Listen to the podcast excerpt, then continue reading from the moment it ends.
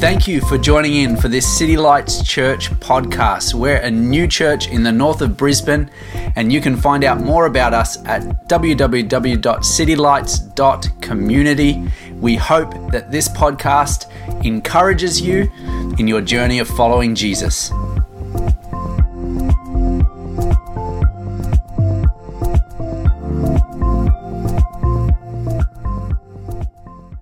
Don't you know if you've ever uh, thought about what it would have been like to actually be around when Jesus was born. Have you ever thought of that? To like be there, kind of ground zero. Have, has anyone ever thought about what that's like? Twink, Twinkies, Twinkies, like yeah. Anyone else? No, you have. You have. Like how would you have responded? Personally, when I think about it, I'm like, oh, I, I hope I would have recognized Jesus as Jesus. But I think it would have just been so amazing. Like, what if you were one of the shepherds? What if you were one of the wise men that traveled? What if you were, uh, well, Mary? Obviously, I couldn't be Mary. Uh, maybe 2020 I could be, but anyway, that's another topic for another day, another sermon. But what would it have been like to be there when these things were happening? And so we're about to start our Christmas series today, and the title of that series is I Wasn't Expecting That. And we are looking at the birth of Jesus through the eyes and the perspective of other characters in the story. And so today I'm going to kick off by talking about the birth of Jesus through the eyes of King Herod. And so uh, I want to uh, invite you to open up your Bibles, whether you have a physical Bible or online, Matthew chapter 2. Matthew chapter 2 and verse 1. And this part's on the screen here. It looks like it's a little it's a little cut off, but that's all right. We're an enterprising bunch. We're not put off. We can just move the projector across. So Matthew chapter 2 verse 1 and it says after Jesus was born in Bethlehem during the time of King Herod Mad, Magi, Magi, Magi, wise people from the east came to Jerusalem and asked, Where is the one who has been born king of the Jews? We saw his star when it rose and have come to worship him. So, very quickly and very early in this story, Matthew sets up the idea of two kings. He says there's a king called King Herod, and there's another person, Jesus, who was born king. I'm going to continue to read the rest of this passage, and you can listen along or follow along. We're reading all the way to verse 18. And then I'm going to talk a little bit about King Herod and his kingdom. Matthew 3 When King Herod heard this, he was disturbed, and all of Jerusalem with him. When he called together all the people's chief priests and teachers of the law, he asked them where the Messiah was to be born. In Bethlehem in Judea, they replied, for this is what the prophet has written. But you, O Bethlehem, in the land of Judah, are by no means least among the rulers of Judah, for out of you will come a ruler who will shepherd my people Israel. Then Herod and the Magi, Magi, Magi, I'm going to struggle for that one, the rest of the secretly found out from them the exact time the star had appeared. He sent them to Bethlehem and said, Go and search carefully for the child. As soon as you find him, report to me so that I too may go and worship him. After they had heard the king, they went on their way, and the star they had seen uh, when it rose ahead of them until it stopped over the place the child was. When they saw the star, they were overjoyed. On coming to the house, they saw the child with his mother Mary and bowed down and worshipped him. They opened their treasures and presented him with gifts of gold, frankincense, and myrrh. And having been warned in a dream not to go back to Herod, they returned to their country by another route. When they had gone, an angel of the Lord appeared to Joseph in a dream. Get up, he said, take the child and his mother and escape to Egypt. Stay there until I tell you, for Herod is going to search for the child to kill him. So he got up, took the child and his mother during the night, and left for Egypt, where he stayed until the death of Herod. And so was fulfilled what the Lord had said through the prophet Out of Egypt I called my son. When Herod realized that he had been outwitted by the wise men, he was furious and gave orders to kill all the boys in Bethlehem and its vicinity who were two years old and under, in accordance with the time he had learned from the wise men. Then what was said through the prophet Jeremiah was fulfilled. A voice is heard in Ramah, weeping and great mourning, Rachel weeping for her children and refusing to be comforted because they are no more. So, what do we know about Herod, King Herod? Some of you may have read about him or heard about him. Some of you may not know a lot about King Herod. But uh, contemporary historians have called him the evil genius of the Judean nation. They said he was one who was prepared to commit any crime in order to gratify his unbounded ambition. They also said perhaps he's the only figure in ancient Jewish history who has been loathed equally by both Christian and Jewish historians. He had great success in building projects.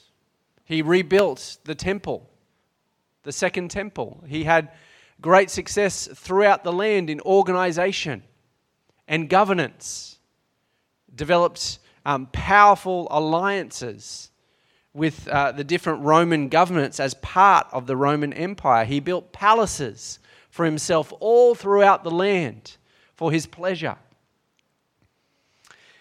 But Herod was obsessed with keeping power and with self preservation. So historians believe that he had his own secret police. So when it says in the first part of that story that he actually he heard in Jerusalem about what was happening, he, he had spies. And anytime he sensed an uprising, he would uh, kill the person or stop the protest or imprison them. So he would take action. He is said to have his own personal bodyguard of about 2,000 soldiers, some of which were from Germany and other parts of the land, some of the best fighters, most experienced fighters, and he used that uh, power to control people. He suffered depression and paranoia, even in, within his closest family relationships.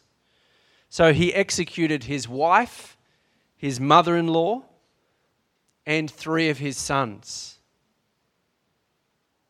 There's a, uh, a, uh, a, historian, uh, a Roman historian uh, called uh, Macrobius, and he has talked about, uh, commented on the part where Herod organized for all the two year old children to be killed, and he had a child that was under two in that time, and he is reported to have killed his own child at that time. So, such was his paranoia, such was his obsession with keeping power that there could be another king, that when he wiped out all the kids under two, he also wiped out and killed his own son. You know, this is very shocking, particularly with us with small, wonderful babies that we're celebrating, the fact that someone would choose, based on fear and paranoia, to end the life of a baby because of their obsession with keeping power. It's shocking. And it's reported that the Emperor Augustus remarked, It's better to be Herod's pig than his son. What did he mean by that? Herod, as a Jew, he kept religious observance to Jewish law, which meant that he couldn't eat pork. So he was very strict on not eating pork, but at the same time, he would kill his own son. So you get this picture of this guy that was an evil, wicked tyrant. Now, he loved his wife, but he couldn't bear the thought of him living without his wife living. And he was very paranoid. And so he executed his own wife that he loved, but it drove him crazy. And it's reported he would call out during the night after he had killed his wife to his, to his wife, and she wasn't there. His sons resented what he had done, and they began to imitate his behaviors in terms of the way that they manipulated. They resented him, they manipulated him, and they tried to do what he had done and seek power and uh, go after their own ambitions.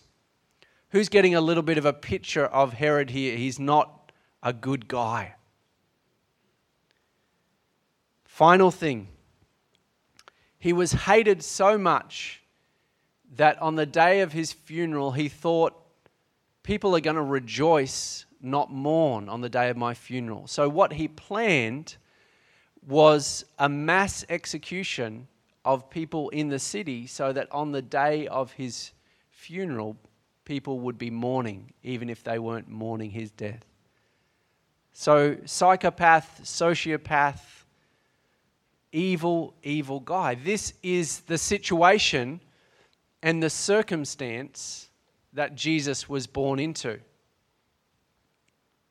And here's a couple of things that characterize his reign the idea of fragile power, two faced posturing. He was always he was playing a, a, a religious game, presenting himself as a, as a Jew, someone who followed the Jewish law. At the time, he was involved in pagan rituals, pagan worship.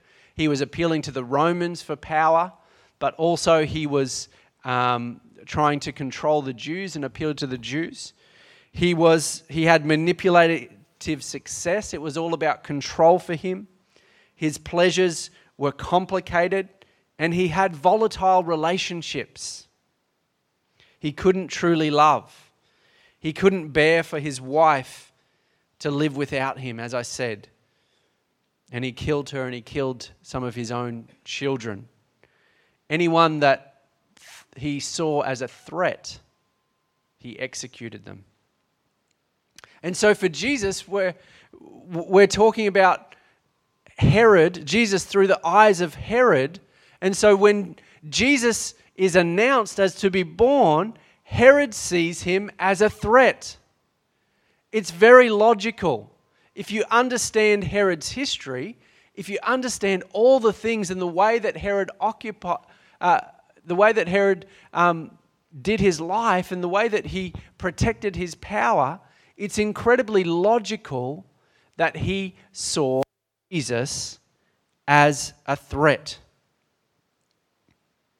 And Herod couldn't understand that there would be a different way to be a king, and he couldn't understand that there would be a different way to rule the kingdom.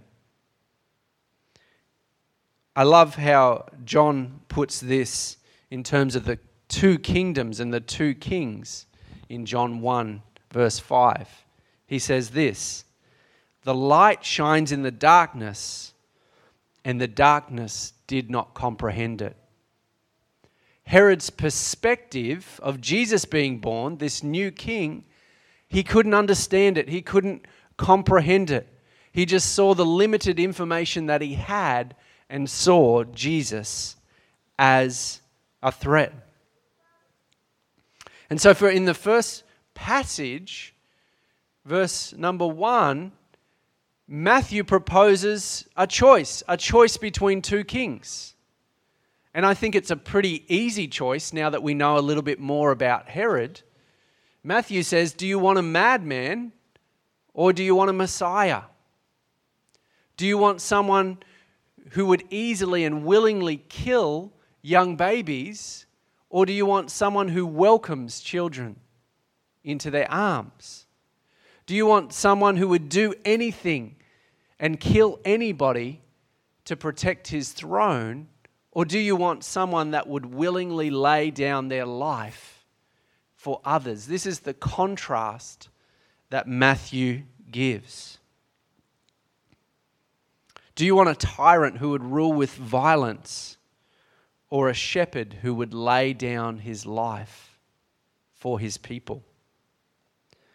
This is what was prophesied about Jesus in Matthew 2, verse 5.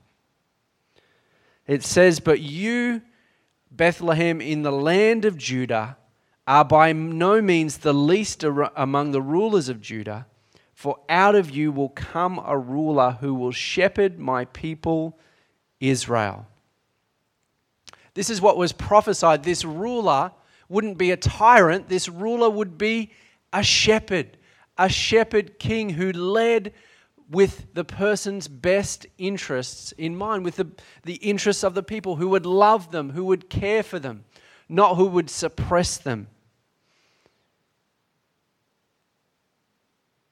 Here's what Jesus said about himself at the end of his life, and it's recorded in John chapter 18, verse 33, when he's about to be killed and crucified with Pontius Pilate says Pilate went then went into the palace and summoned Jesus and asked him, "Are you the king of the Jews?" And Jesus says, "Is that your own idea, or did others talk to you about me?" Am I a Jew? Pilate replied. Your own people and chief priests handed you over to me. What is it that you have done? And here's what Jesus said My kingdom is not of this world. If it were, my servants would fight to prevent my arrest by the Jewish leaders, but now my kingdom is from another place. You are king, then, said Pilate. Jesus answered, You say I'm a king. In fact, the very reason I was born and came into the world is to testify to the truth. Everyone on the side of truth listens to me.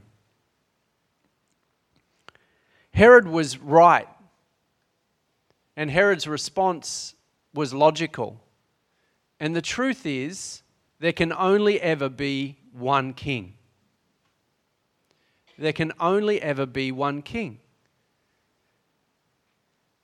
The question is is Jesus who he said he was? I think that's a question that a lot of people, even sometimes in church, don't think about a lot. Is Jesus who he said he was? I was reading, uh, going over my notes uh, very early this morning, and my uh, middle boy Joe came into the room, and he kind of like, as they do, they just kind of come and like whatever you're doing, they crowd you and, and look in over into your space. And so he looks at this and he's he sees this. This is highlighted, and he says he says to me, Who, who's who's going to say this? Dad. I said, I, I, I'm going to say this. This is how I prepare to preach, and these are my notes. And he goes, Oh, that's easy. I know the answer to that question. Is Jesus who he said he was? He says, That's easy. Jesus is the Son of God. And that's what he said. And that is something that we need to be reminding ourselves of and asking ourselves is Jesus who he said he was? Is Jesus the Son of God? Is Jesus a king? Is Jesus our king? Because if I can resolve those, those questions, the rest of life becomes a lot easier. Because Herod, he was like, No, I'm king. I don't want another king. But do you know what? There's a little bit of Herod in all of us. We want to be king and queen or queen of our own lives. Who here loves somebody telling them what to do? Just like, please, please tell me what to do. Maybe you're married You want your wife or your husband to, or your partner to be like, please tell me what to do. You know, you, you go to work, you want your boss to, like, hey, good morning, what do you want me to do? What difficult thing do you want me to change? We don't like people telling us what to do. We can't imagine a different way of doing our life. Jesus, when He comes, Jesus offers a new way of living. He offers a new way to be successful. He redefines success. He redefines peace. He redefines leadership. He says leadership is not about you being at the top, leadership is about you being at the bottom. This is servant leadership. And he's got this countercultural way of speaking to us, of inviting us into his kingdom and of saying, hey, you, you don't have the power to do this yourself. Let me help you. Let me give you the resources that you don't have. But who knows, we resist that. And our world is set up in a different way. Now, prior to um, coming into full time ministry, I was in uh, corporate for about 10 years. And so I worked um, with some of the biggest companies in the world in Sydney. And in uh, which were American companies. And a lot of corporate America can operate a little more like Herod and a little less like Jesus. Who, who knows that? You've been in situations or, or workplaces or environments where, you know, if I'm going to get ahead, I've got to manipulate. I've got to uh, do certain things maybe things that I'm uncomfortable with. I've got to maybe bend the rules. I was in sales and I remember a conversation, I've told this story before, I won't tell the whole story, where I was passed up for a promotion because I wouldn't uh, go out and get drunk with my clients and take them to the strip clubs. That was like not that long ago, big company, lots of policies, and that was the reason that was given to me at an interview. That's the system of the world. It says if you want to get ahead, here's what you've got to do. This is how you you got to protect, you got to be ambitious. You got to maybe step on some heads. You've got to break some necks and write some checks, something like that. But Jesus says, No, I've got a different way of operating. I've got a different way of moving through life. But there's something within us and something within the culture that we live at that resists that because we want to be king. For some of you, you want to be queen. We want to be the rulers of our own life. And sometimes we are threatened. Jesus invites us to take another step with Him, to trust Him in another area of our life. And we go, No, Jesus, I, I don't want to do that. I can't trust you. I can't trust you with my time. I can't trust you with my finances. I can't trust you with my energy. I can't trust you to live a life of rest. And this is what Jesus invites us into. There is another choice, and it's found in verse 11. And these are the people that saw the signs and came to worship Jesus, the, the wise men. And it says in verse 11 On coming to the house, they saw the child with his mother Mary, and they bowed down and worshipped him. Then they opened their treasures and presented him with gifts of gold and frankincense and myrrh. I'm going to invite just Zek to come up on the guitar. Jesus said, I've come for truth. I've come to let you know the truth. What is the truth of Jesus? The truth of Jesus is this He is the Son of God. The truth of Jesus is this is that He invites us, He doesn't force Himself, but He invites us to allow Him to take first place in His life. So, truth and trust can you accept the truth of who Jesus is?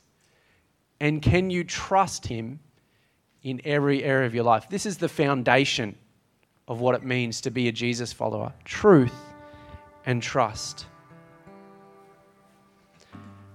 These group of men, they chose to worship him and they chose to bring him what was most valuable to them. My question to you today is what is most valuable to you? And can you trust God with it? We've got these wonderful new families here with two newborn babies. It's an invitation to say, Can you trust? Can God be trusted with your family? If you were to listen to God, if you were to walk in the ways of God, would that benefit you? Would that enliven? Would that enrich in your family? I believe that it would. In your workplace, in the decisions that you have, are you choosing to operate in a way that honors Jesus, the way you conduct yourself with integrity? If you did that, would God bless you?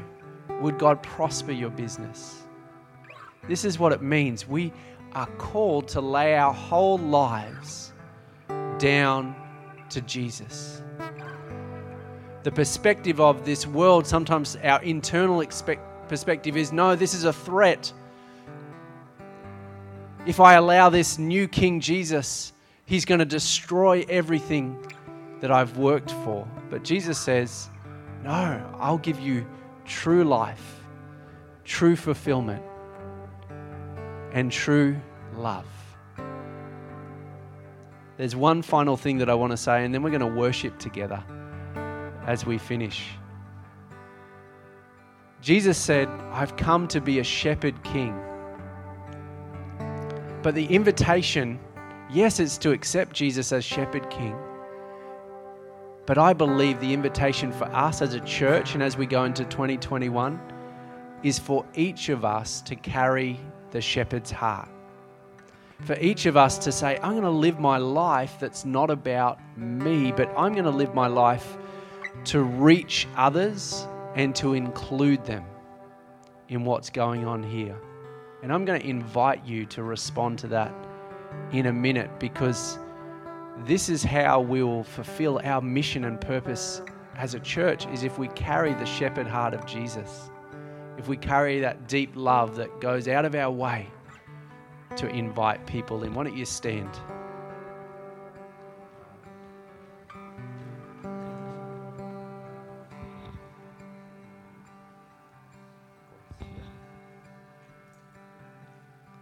We're going to sing just this chorus, Goodness of God. And I just want you to take the opportunity. The Holy Spirit is speaking to you just to trust Him. Maybe there's an area, maybe it's your business, maybe it's your family, things beyond your control. Maybe you've made some mistakes. You don't know what to do. For your future, we're going to sing this. We're going to allow the goodness of God and we're going to worship together. We're going to do what these people did. We're going to say, God, we accept you as who you are. And so as you worship, please feel free to lift your hands, to worship with your whole body, with your whole being, to let the joy of God within you to come onto your faces. And let's sing.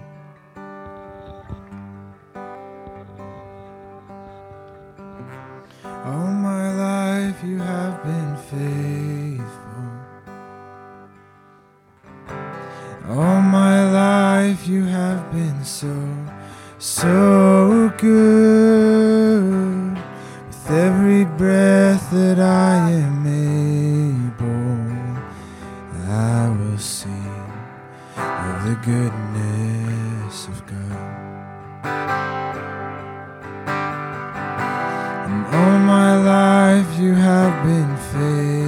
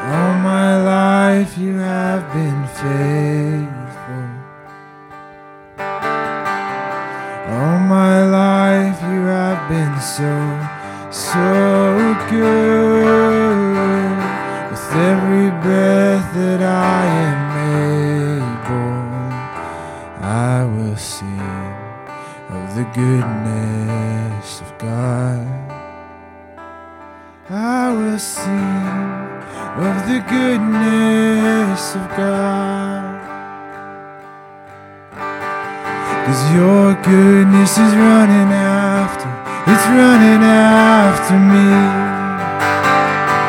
Your goodness is running after, it's running after me. With my life laid down, I surrender now. I give you everything. Goodness is running after, it's running after me.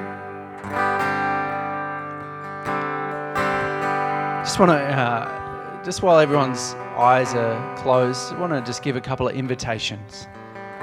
The first invitation is the invitation of truth and trust. The invitation to say, Jesus, you are God, and I can trust in you. And if that's you, you need to, uh, you feel like you want to make that first step. Can you just put up your hand wherever you are? And I'll pray for you. Yeah, thank you for that hand. Anyone else?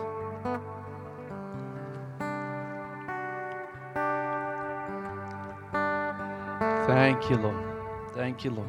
Jesus, we thank you for that revelation of your truth. Not just a man, not just a moral teacher, but the Son of God. And so we choose to trust. Thank you for those that have responded to this invitation to trust you and to accept your truth.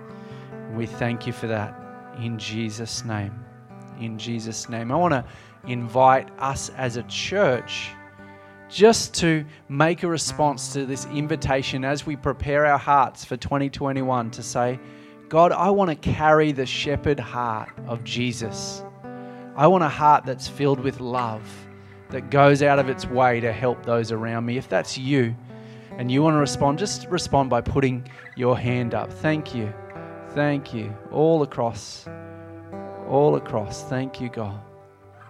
Thank you, Lord. Lord, as a church, we want to carry your heart. We want to carry your heart. Lord, there are so many things going on in our lives, but we choose to follow you. We choose to imitate you. Really quick, last thing. Uh, part of our church family, Carmel, um, just contacted me this morning. She's unfortunately unwell today. And she had uh, just a word that God wanted to heal some people and people with some issues, um, things that they need the touch of God. And she said she wanted people to know that God is with them. At this time of Christmas, we remember that God is Emmanuel with us. And uh, she's just got a couple of things here. People um, with mental health or anxiety issues. If that's you, God is offering an invitation to touch you. If that's you, just respond in your heart and say yes. Uh, people who have issues with their eyesight, that there would be a clarity of eyesight. Uh, anyone here that has an issue with their knees, God's power is here to heal that. She also said there may be some people who have given up, they've lost their fight. So, Lord, we just uh, commit all of these needs to you, and we thank you that you are healer. And we pray for your presence in the name of Jesus. Amen. Amen. I'm just going to ask Zach to play for about five more minutes. So wonderful to see you.